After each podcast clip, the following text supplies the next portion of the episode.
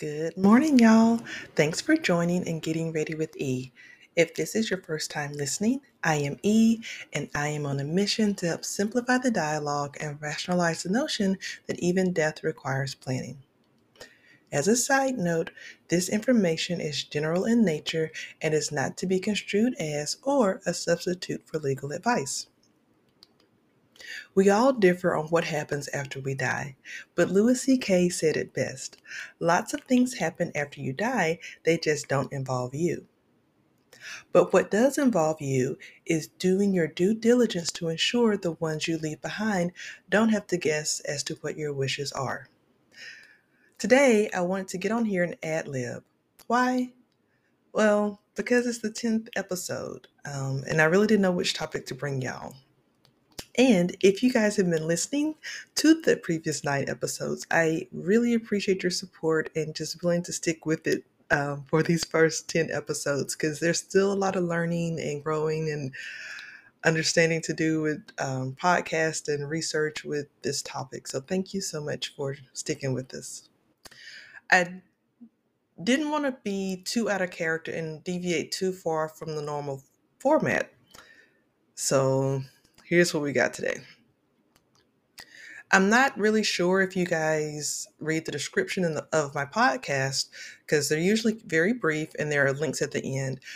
However, they normally contain a statement let's get into it, help simplify the dialogue, and get ready together.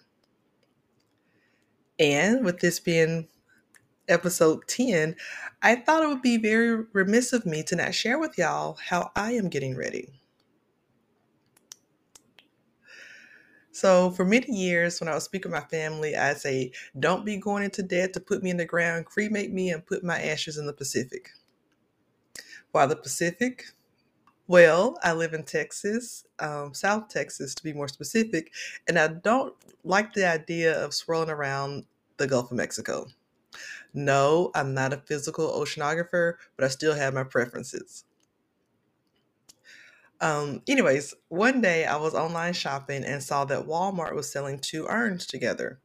I screenshot it and put it in the family chat on GroupMe and said, Do not get my urn from Walmart.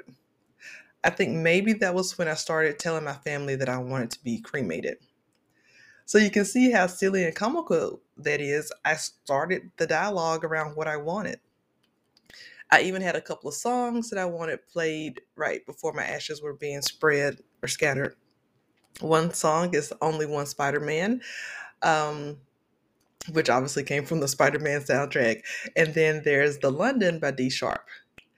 Yes, I like movie soundtracks and instrumentals because sometimes they're just pure instrumental musical goodness. So if you haven't heard either of those songs, check them out. I think they're really good hype music. So, as my friend likes to say, I said all of that to say I started having a passing dialogue with the ones who matter most to me. At the very least, all of my next of kin know what my final wishes are. First, have my remains cremated. Second, play Only One Spider Man or The London, and have a water scattering in the Pacific Ocean. Take the following into consideration. Y'all don't even know me, but y'all know my final wishes notice. I didn't make a somber or big deal out of bringing up this topic with my family. I brought it up casually, actually kind of jokingly, and then reaffirmed it with them regularly. In Get Ready with E, episode number four, we discussed pre-need and burial insurance. I reached out to a family friend, Terry, to discuss how to get a pre-need policy with a funeral home in my area. He put me in contact with a funeral home in Texas and it took less than 45 minutes to complete, I'm sorry, to discuss, complete the paperwork, and pay for my cremation. Thus, my pre need policy has been obtained and fully funded. I just want to help put it into perspective that it does not have to be time consuming or complicated, but it can be based on your budget and your preferences. Think about this. I know y'all remember when Aretha Franklin passed away. This queen had an all out spectacular event, affair, whatever you want to call it. It was spectacular, with four wardrobe changes across multiple day viewings. Her eight plus hour funeral event was streamed, live streamed by hundreds of thousands of people who were probably at work, but that's a whole nother topic. Let me refocus. Um, the Queen of Soul had a plan and vision, communicated and documented her wishes, and it was done to perfection. And no shade, I'm pretty sure her family did not have to sell her possessions or crowdfund her funeral. I'm not saying you need to copy Aretha Franklin unless you got it like that. The take home point is that she didn't shy away from thinking and planning a fantastic event with a notable guest list just because death and funerals are a taboo or uncomfortable topic. She planned exactly what she wanted so her grieving loved ones wouldn't have to guess and wonder if they what they would plan would be what she wanted or liked. So let's wrap this whole thing up with a quick chat with the collective me, aka me, myself, and I. Hey, self. Do you have a favorite song? What is it? Self, do you have a favorite beach or park or lake? Have you ever shared that music or place with someone special? Okay, that was a short self talk that hopefully made you smile as you thought of your answers. And it was just a little bit of information about you that could be shared with the ones who matter most to you. It wasn't grim, it wasn't sad, but just things about you that you like and you should probably share with others. As in previous dialogues, I always say if you don't know where to start, start with yourself by considering what you like and don't like. For instance, our little chat with the collective me, those are positive things that you liked and enjoyed, which would be easy to share with somebody.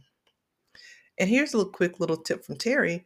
Since the holidays are coming up and you're going to be having family gatherings, why not start having a dialogue around what you like and what you would prefer with your family since they're going to be all together? Or start with one or two family members. It doesn't have to be at the dinner table, but just since you're all together, just start. Now, as usual, um, there are lots of resources out on the internet, and there are a few, just a few of them listed on my website at getreadywithe.com slash resources. Hopefully they can help you get started and start having that dialogue with the ones you care about and the ones who matter most to you. So again, this is episode 10. You guys I am really, really appreciative and grateful for the folks who have stayed and listened this far. I know a lot of people aren't comfortable with this topic, but it is important to talk about. So, again, thank you guys so much for listening. And we always end with a quote from Arthur Ashe Start where you are, use what you have, and do what you can.